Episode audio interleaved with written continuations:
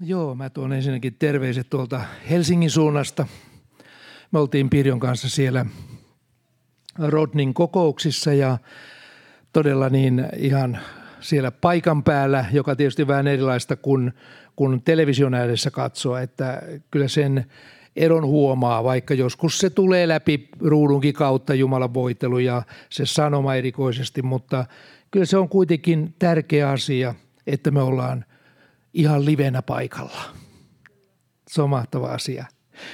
Ja tosiaan niin se jäähallissa, niin mä erikoisesti iloitsin siitä, että Jumala on tällaisia palvelutehtäviä antanut. Oikein siinä ymmärsin sen, että hyvänen aika. Että jos meiltä puuttuisi tällaisia Rodnin kaltaisia palvelutehtäviä ja ihmisiä, jotka antautuu siihen, meiltä jäisi puuttumaan, meitä puuttuisi paljon. Paljon asioita. Ja se, mikä hänessä oli erikoista, oli se, että, että hän tällä tavalla rohkeasti puhui sen, mitä hän puhui. Hän ei pyydellyt anteeksi mitään sanomaansa ja minkä tähden, koska hänellä oli kutsu.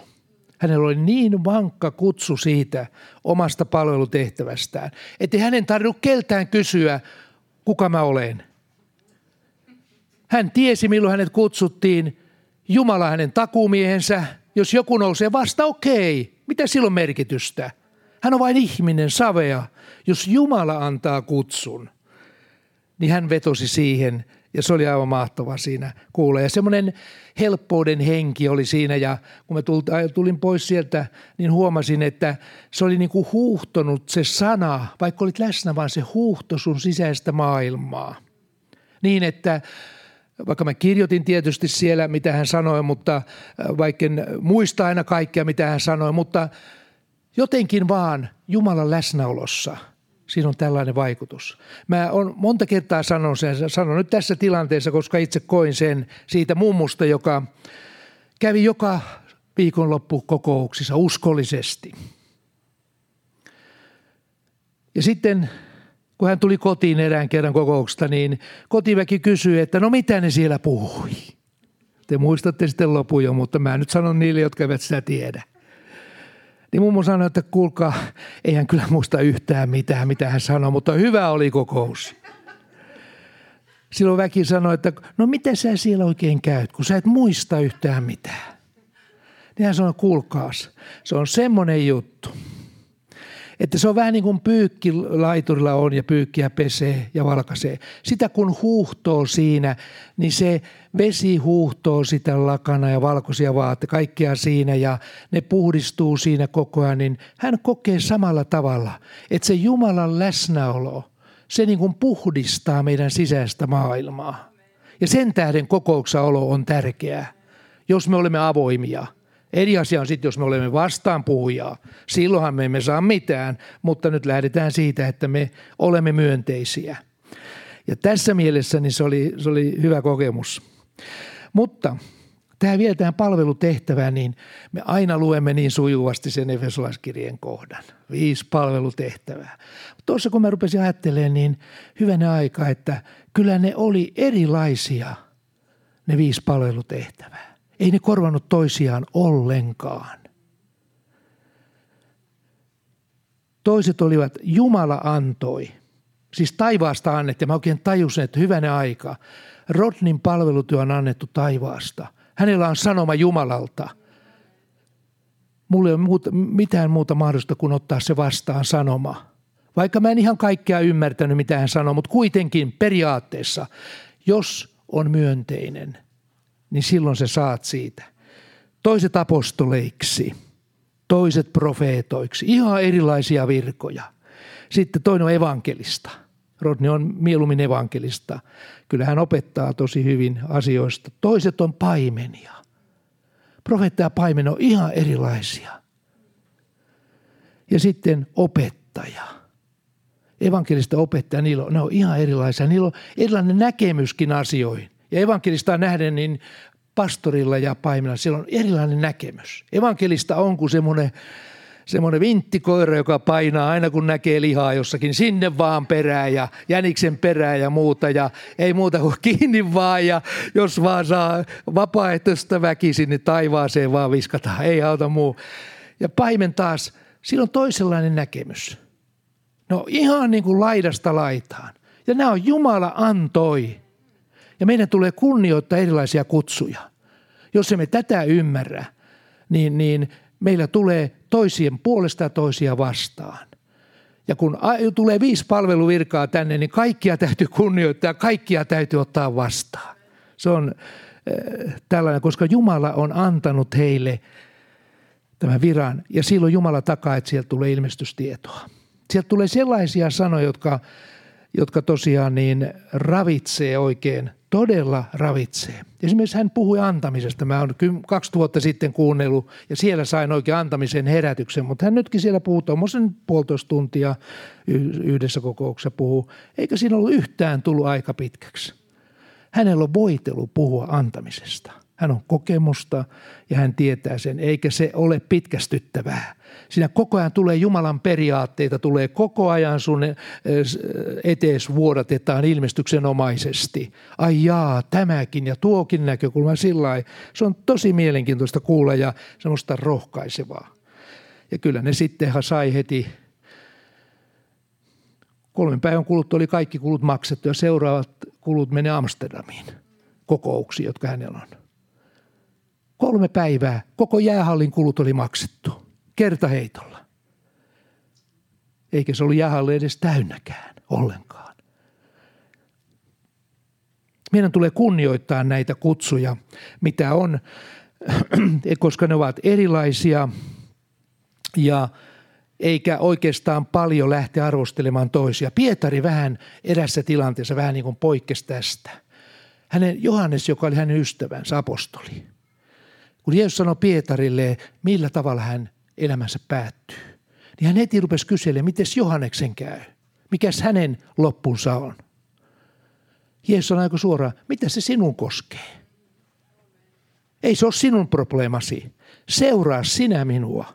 Kaksi kertaa sanoi samassa tilanteessa, seuraa sinä minua. Se oli syvä opetus Pietarille, kuule, älä anna Jumalan hoitaa Johanneksen kutsu ja pidä sinä huoli siitä, että se juoksun juokset loppuun. Olet uskollinen sille kutsulle. Hänet kutsuttiin juutalaisia varten. Kyllähän pakan oli kiulisti, mutta kuitenkin pääsääntöisesti juutalaisille. Ole uskollinen siinä. Ja näin se on kaikessa, että meidän tulee olla uskollisia siinä, mitä Jumala on meille antanut. Oleellinen asiahan siinä oli se, että seuraa sinä minua.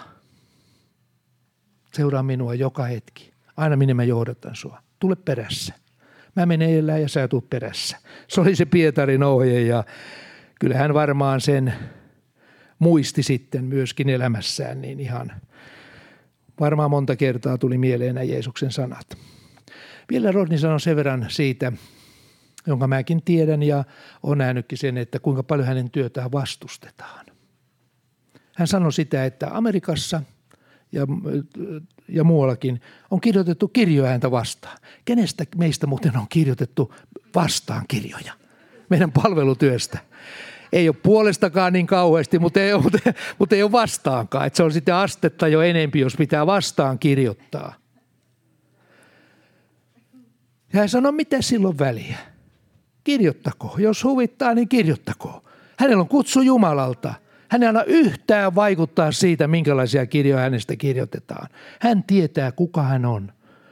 Ja siinä on hänen voimansa.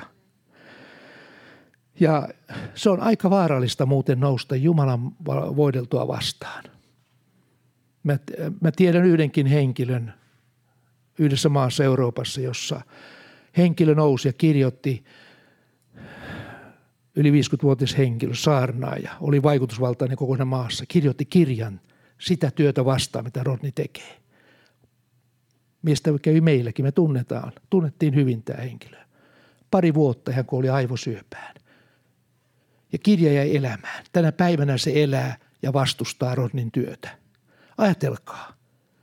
Kerran me menemme Jumala eteen. Jos Jumala on kutsunut hänet ja me olemme kirjoittaneet kirjan vastustaaksemme jotakin työtä – on se aikamoinen juttu. Kyllä hän perille pääsi. Sitä en sano, mutta kyllä siellä varmaan, en mä sano satinkutia tulee, mutta kuitenkin kyllä siellä jollakin tavalla se noterat, että kuule, etkö sä tajunnut sitä asiaa, että jos minä kutsun ihmisen, niin sä et kirjoittanut Rodnia vastaan, vaan sä sanoit, että Jumala, sä oot ihan, sä et ollenkaan tajua, minkälaisen miehen sä oot valinnut. Sä oot antanut tommoselle miehelle kutsun. En minä sitä hyväksy. Niin hän ei nouse Rodnia vastaan, vaan hän nousee Jumalaa vastaan. Tässä se on se suuri vaara, että kun me nousemme voiteluita vastaan, me nousemme myöskin Jumalaa vastaan. Sano, että väärä mies, väärä voitelu. Ja siinä ei kannata kyllä paljon Jumalan edessä mennä sanomaan sitä mitään, että jos, jos sitten tulee ongelmia tämän takia. Meidän on turha nousta Jumalan valintoja vastaan, viittapalveluvirkaa vastaan. Ne ovat erilaisia ja kaikki ihmiset on erilaisia, mutta myöskin puutteellisia. Että ei, ei me täydellistä löydetä ollenkaan. Nuorempana mulla oli ongelmia tässä asiassa, mutta kun ikä alkoi tulla, mä aloin ymmärtää sen yhden asian. Mä huomasin, että miksi mä en saa joiltakin puhujilta mitään. Ja miksi toiselta mä saan. Ja se oli mulle semmoinen vähän ongelma. Nyt mä tajuan täysin. Mulla oli joku este sitä puhujaa vastaan. Oli puhuttu pahaa tai tehty jotakin sellaista. Ja se lukkiutti mun vastaanottokyvyn kokonaan. Ja mä en saanut siitä paljonkaan mitään. Mä ajattelin, että se on vaan muuten semmoinen, se on erilainen puhuja ja puhuu vähän sillä tavalla, että mä en oikein kaikesta saa mitään. Ja tuota, sydän sulkeutuu, jos meillä on vastaan. Että jos Jumala antaa voitelun, niin meidän tulee ottaa se vasta ja kaikilla julistajilla, jotka tulee puhumaan ylipäätänsä evankeliaa, kaikilla heillä on jotakin. Jos meillä on avoin sydän, niin niin kuin mä sanoin tässä kerran, sanon vieläkin se, että mä oon saanut kaikilta, jotka täällä puhuu, niillä on aina jotakin sellaista annettavaa. Oli vaikka mitenkä yksinkertainen todistus. Aina siitä saa jotakin. Jos sulla on avoin mieli, sä kuuntelet, että mitä Jumala sä puhut tuon kautta. Se joskus menee vähän sivuun siitä, että puhuu rinnalla Jumala, mutta usein sen suoraan sen sanan kautta. Mutta joka tapauksessa se avaa sydämet vastaanottamaan. Ja nämä on semmoisia asioita, joita mä siinä itse jouduin käymään läpi, kun mä kuuntelin Rodnia ja tiesin sen rankan vastustuksen, mikä Suomessa on. Tosi rankka. Ihmettele vaan syvästi tähänkin päivään mennessä, mitä kirjoitetaan. Mutta jokainen on vastuussa omista sanoistaan ja tekemisistään. Ja vielä jos ajatellaan tällaista palvelutyötä, minkä Jumala antaa. Niin huomasi, että Rodni on, että se tulee vähän näistä puuttua, mutta se on hyvä esimerkki. Mä voisin Pietarista puhua tai Paavalista ja voin mä mainitakin tässä niistäkin, mutta kuitenkin niin näin on, että mä huomasin selvästi sellaisen positiivisen kasvun hänessä. Hän oli pehmentynyt. Hän ei ollut enää ehkä niin jyrkkä asioissa ja tuli semmoinen ihmistä ymmärtävä, paremmin ymmärtävä mieli ja puhetyyli, vaikka hän nyt aina on suora, mutta kuitenkin luonteen tulee kasvaa palvelutyön myötä. Jos kuulkaa palvelutyö menee tota rataa ja meidän sisäinen luonne on paikallaan taikka vähän näin, kun siitä tulee edessä väynä kollapsi. Niiden täytyy kasvaa meidän sisäisen luonteen palvelutehtävän myötä. Muuten siinä tulee ongelma. Ja oikein iloitsin siitä, että hänessä on tällaista tapahtunut. Ja minä ainakin niin täysillä siunaan. Sano koko Suomen kristikansa mitä hyvänsä, niin minä siunaan. Ja mä toivon, että tekin voitte siunata. Saatte siunauksen. Se tuli paljon ihmisiä esille. Varmaan se oli paljon uskomattomia myöskin. Ja tänä aikana, kuulkaa missä tulee niinkään paljon esille kuule ihmisiä. Ihan tuosta vaan – että hänellä on voitelu siihen ja Jumala on sen takeena. Ja kun me tällaisia asioita ajattelemme ulkopuolista ihmisistä, niin myöskin seurakunnan sisällä on joitakin semmoisia periaatteita, joita meidän on syytä muistaa. On kaksi kultaista sääntöä. Ja tiedättekö, jos me ne kaksi sääntöä ohjetta, jotka Paavali antaa. Jos me niitä noudatamme omassa elämässä ja myös avioliitossa ja ihmissuhteissa, me tulemme menestymään. Mutta jos me ne unohdamme, niin tulee ongelmia. Ja ne on nämä kaksi sääntöä, mitkä mä luen täältä. Kolossaliskirja 3.13. Kärsikää toinen toistanne. Antakaa toisillenne anteeksi, jos kenellä on moitetta toista vastaan.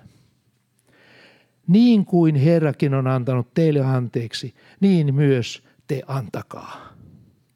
Tätä voi soveltaa Rodnin juttuun. Jos hänessä on puutteita, annetaan anteeksi. Nähdään se kutsu ja iloitaan siitä. Ja toinen sana. Roomalaiskirja 12.10. Olkaa veljellisessä rakkaudessa helläsydämiset toisianne kohtaan. Toinen toisenne kunnioittamisessa kilpailkaa keskenänne. Jos nämä kaksi raamatun paikkaa me laitamme elämässämme täytäntöön, jopa uskomattomia ihmisiä työpaikalla kunnioittaen, arvostaen heitä ja nähdä heidän arvonsa, niin me olemme pidettyjä ihmisten joukossa. Mutta jos me nämä hylkäämme ja elämme vain itsellemme, emme kana anteeksi, niin siitä tulee sitten omia vaikeuksia ja tämä on semmoinen asia, nämä kaksi sääntöä, että niitä kannattaa soveltaa seurakuntaelämässä ja omassa elämässä. Ja ne ei ole ihan siitä vaan, että en mä pysty, en mä kykene. Jos ihminen tällainen sanoo, niin se alkaa toimia siihen päin. Mutta jos sanoo Jumalan armon avulla, mä haluan tehdä näin. Ja rupeaa harjoittelemaan, opettelee. Niin kyllä se vaan alkaa toimia ja huomaamme, että tulee paljon helpompi elää ihmisten kanssa.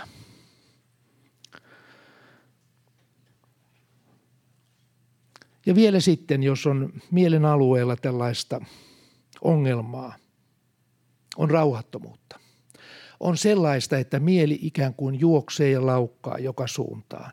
Ja se on viemässä sinne, tänne ja tonne. Ja koemme, että hyvänä aika, että se on niin kuin, se on niin kuin lankakerä tai semmoinen semmoinen kanalauma siellä meidän ajatukset päässä, että niitä ei ota millään kiinni ja ne menee ja menee, minne sattuu. Niin Paavali sanoo tällaisen ohjeen mielen alueen rauhoittamiseen. Se kuuluu tähän samaan kategoriaan. Ja vielä veljet, kaikki mikä on totta ja mikä kunnioitettavaa. Mikä on oikeaa, mikä puhdasta ja rakastettavaa. Mikä hyvältä kuuluvaa. Jos on jokin avu, ja jos on jotakin kiitettävää, sitä ajatelkaa. Ajatelkaapa. Että kun meidän päässä rupeaa pyöriin tämmöisiä Rodnin vastaisia ajatuksia tai muita tämmöisiä, niin, niin tässä Paavali että älkää antako niille valtaa, vaan ajatelkaa toisin. Jos taisi täysin mahdotonta, että taisi vain enkeleille tarkoitettu, niin ei sitä raamattu olisi kirjoitettu. Kyllä tämä on mahdollista ihmisillekin, mutta se vaatii, että me teemme valinnan siinä. Kyllä, mä haluan ajatella hyvää, myönteistä ystävistäni. Ja sitten siinä on lupaus. Mitä myös olette oppineet ja saaneet minulta ja minulta kuulleet, minussa nähneet, sitä tehkää, niin rauhan Jumala on oleva teidän kanssanne. Mieli rauhoittuu. Meidän elämämme rauhoittuu, jos me emme anna pään johtaa kaikkeen villiin touhuihin meidän ajatuksia. Siinä se on. Kyllä nämä Jumalan periaatteet on hirveän yksinkertaisia, mutta joskus ihmismielelle vähän vaikea toteuttaa. Mutta yksi asia vielä haluan yhdestä asiasta vielä sanoa. Se liittyy tähän tämmöiseen meidän keskinäiseen suhteeseemme ja tähän kaikkeen, mutta ja se on kaiken perusta. Ja on se Martta ja Maria tapaus. Mä otan yhden näkökulman siihen. Te muistatte sen, kuinka Jeesus meni näiden kahden, ja Lasarus oli sitten heidän veljensä, sinne kotiin meni. Ja sitten hän siellä alkoi opettaa. Ja Martta meni, niin kuin tässä sanotaan, se on Luukas 10, 41, 42. Marian, Maria sisar, Maria niminen, joka asettui Herran, istumaan Herran jalkojen juureen ja kuunteli hänen puhettansa. Hän siis otti tällaisen asenteen Jeesukseen. Ja sitten Martta, joka touhus kaiken näköistä ja ajatteli, että Jeesukselle täytyy laittaa sapuskaa siinä ja kaiken näköistä muuta, kun on tullut vieraaksi tänne näin arvokas vieras, niin nyt täytyy hoitaa tämä käytännön puoli. Ja hän sitten pyysi Jeesusta käskemään Maria pois siitä kuuntelemasta Jeesusta ja tulemaan aut tekemään ruokaa. Näinhän siinä kävi. Sitten Jeesus vastasi ja sanoi, Martta, Martta, moninaisista sinä huolehdit ja hätäilet. Mutta tarpeellista on vähän tai yksi ainoa. Maria on valinnut hyvän osan ja häneltä ei oteta sitä pois. Tämä on meille tuttu kertomus, siitä on monenlaisia versioita otettu, mutta tiedättekö? Tämä oli valinta. Martta olisi voinut samalla lailla istua sen jalkojen juuressa. Ei häntä kukaan pakottanut tekemään ruokaa. Hän olisi voinut Maria viereen mennä. Istu, istuneet molemmat siinä vierekkäin ja kuunnelleet, mitä Jeesus sanoo. Mutta Martta valisi, valitsi toisenlaisen tavan palvella Jeesusta ja Maria valisi toisenlaisen. Jeesus sanoi, että tämä on hyvä osa, että hän tulee ja kuuntelee minua. Martta olisi voinut ihan hyvin tulla siihen viereen. Kyllä, mäkin tuun. Ja kuunnelleet kaksi naista tapittaa siinä vieressä ja Jeesus puhuu heille. Ja sitten, kun Jeesus ilmoittaa, että nyt alkaa, nyt alkaa väsy tulla ja nälkä tulla, haluaisi vähän jotain syötävää, niin molemmat olisi lähtenyt tekemään ruokaa. Ja siinä se olisi ollut, ei olisi mitään ongelmaa ollut. Jos he olisivat ymmärtäneet tämän asian, että Jumalalle ei ole aineellinen ruoka se kaikkein tärkein, vaan se, että sun sydän on avoin taivaaseen. Sä kuuntelet Jumala, sä viihdyt Jeesuksen kanssa, etkä touhua kaiken näköistä, ikään kuin korvikkeena sille, niin kuin Martta tässä teki. Ei hän syntiä tehnyt Martta, mutta kyllä hän vähän niin kuin siinä, siinä huolehti asioista liikaa sellaista, mitä Jeesus piti siinä tilanteessa tarpeettomana, taikka hän valitsi tehdä toisin, kun hän olisi voinut tehdä myöskin toisin. Ja tässä se on. Kaikilla asioilla on etsikkoaikansa, hengellisillä asioilla. Ei pelkästään pelastuksen suhteen, vaan mitä me teemme, niin kaikilla näillä on etsikkoaikansa. Ja vielä ihan lopuksi haluaisin sanoa yhden asian. Ottaisin Paavalin tähän myöskin esimerkiksi tietyllä, tietystä näkökulmasta. Paavali tuli uskoon kolme vuotta Jeesuksen kuoleman jälkeen vuonna 1933. Ja hän lähti ja lähetystyöhön Antiokian vuonna 1943, eli kymmenen vuoden äh, ikäinen hengellinen persona hän oli kääntymisestä siihen, kun hänet tuotiin seurakunnan keskelle. Ja siinä aikana hän tietysti vähän julisti evankeliumia ja tällä tavalla, mutta kuitenkin. Niin hän odotti kuusi vuotta siellä Tarsossa. Mikä, hänellä oli kutsu päällä koko ajan. Oli erikoinen kutsu pakanoja apostoliksi, mutta kuusi vuotta hän odotti siellä sitä kutsua. Milloin se alkaa? Hän valmistautui siihen. Kutsu oli niin rankka ja vaativa ja niin sellainen, että Jumalalle ollut varaa epäonnistua Paavalle. Sieltä olisi tullut yksi maanpäällinen – paholainen, jos hän olisi mennyt harhaan tuo Paavali, koska hän opetti koko Jumalan seurakuntaa. Sen takia Jumalalla ei ollut varaa, vaan hänen täytyi kouluttaa Paavalia kuusi vuotta siellä Tarsossa. Ja sitten vasta otettiin hänet siihen. Ja tämä on semmoinen asia, että monta kertaa Jumala asioissa antaa ajan kulua – me laulettiin tuossa alussa sitä, että me valmistamme valtatietä Jumalalle. Ei mitään kinttupolkua, niin kuin Anne-Mari sanoi johonkin vaan, vaan ihan valtatietä, jossa Jeesus voi tulla. Sitä ei, ei valtatietä tehdä yhtä nopeasti kuin kinttupolku. Hän tarvitsee muutama jalkapari mennä, niin siihen jo kadervat on matalana ja muuta. Kyllä siihen polku äkkiä tulee. Mutta jos teet kuule monikaistaisen tien, se on iso homma. Sen täytyy paljon tehdä työtä. Ja me olemme valmistamassa valtatietä Jeesukselle, että hänen henkensä voi tulla tähän kaupunkiin ja tähän maahan. Se on iso juttu. Se ei tule ihan hetkessä, niin kuin ei Paavalikaan tullut hetkessä valmiiksi Jumalan työhön. Häntä täytyy kouluttaa, jotta hän ei mennyt harhaan. Jumala antoi sen vuoksi myöskin hänelle paljon vaikeuksia. Paavali koetti rimpuilla niistä irti, mutta Jumala ei sallinut päästä koska, jos hän ei ole saanut kuritusta koko ajan. Kun sä viisi kertaa kuule olet tuolla merellä, lauan kappaleella, oot he, he, hiuskanan varassa henki.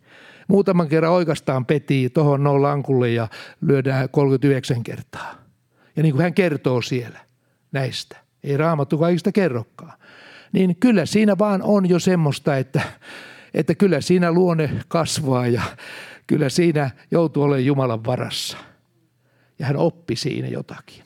Että kyllä joskus tämmöisetkin asiat, niin ei se ole vaan niin, että hän tosta vaan sanoo, että nyt lauan kappale muutu veneeksi ja enkelit soutaa ja muuta siihen vaan näin. Vaan kyllä hän joutui siinä, todella turvautui Jumalaan. Tämä on semmoinen tie. Ja kaikki, jotka ovat Jumalan palvelijoita – ne joutuvat käymään tällaisen läpi, mutta kyllä sitten oli voitelukin hänen yllään. Ja tätä me ollaan haettu, tätä Jumalan läsnäoloa voitelua. Ja se on ollut niin kuin ikään kuin loppukanetiksi se apostolien tekojen jae, jota me ollaan usein täällä sanottu. Mikä oli alkuseurakunnan voitelun salaisuus? Tämä jae, minkä mä nyt luen, se on seitsemän vuotta kirjoitettu sen jälkeen tapahtumista, kun Jeesus oli noussut ylös kuolleista – niin tällä tavalla kirjoitetaan uuden Jerusalemin seurakunnasta. Apostolien 9.31. Niin oli nyt seurakunnalla koko Juudeassa ja Galileassa ja Samariassa rauha. Ja se rakentui. Ja se vaelsi Herran pelossa ja lisääntyi pyhän hengen virvoittavasta vaikutuksesta. Tämä kaikki seitsemän vuoden jälkeen, kun Jeesus oli noussut kuolleista. Kymmeniä tuhansia oli tullut uskoon. Ja seurakunnan keskellä oli Jumalan hengen läsnäolo. Jos se oli siellä mahdollista,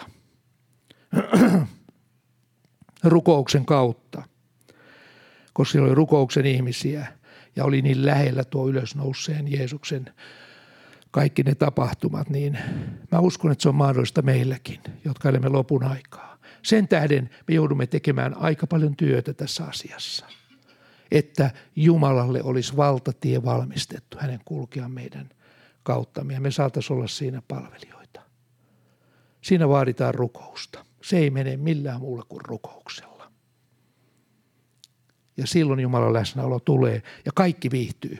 Kaikki haluaa tulla kerran kaksi viikossa pestäväksi. Että Jumalan hengen läsnäolo uhtoo sydämen. Eikä se tarvitse mitään muuta.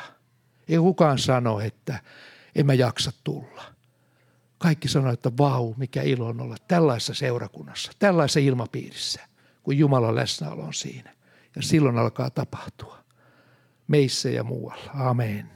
Ja Pirjo.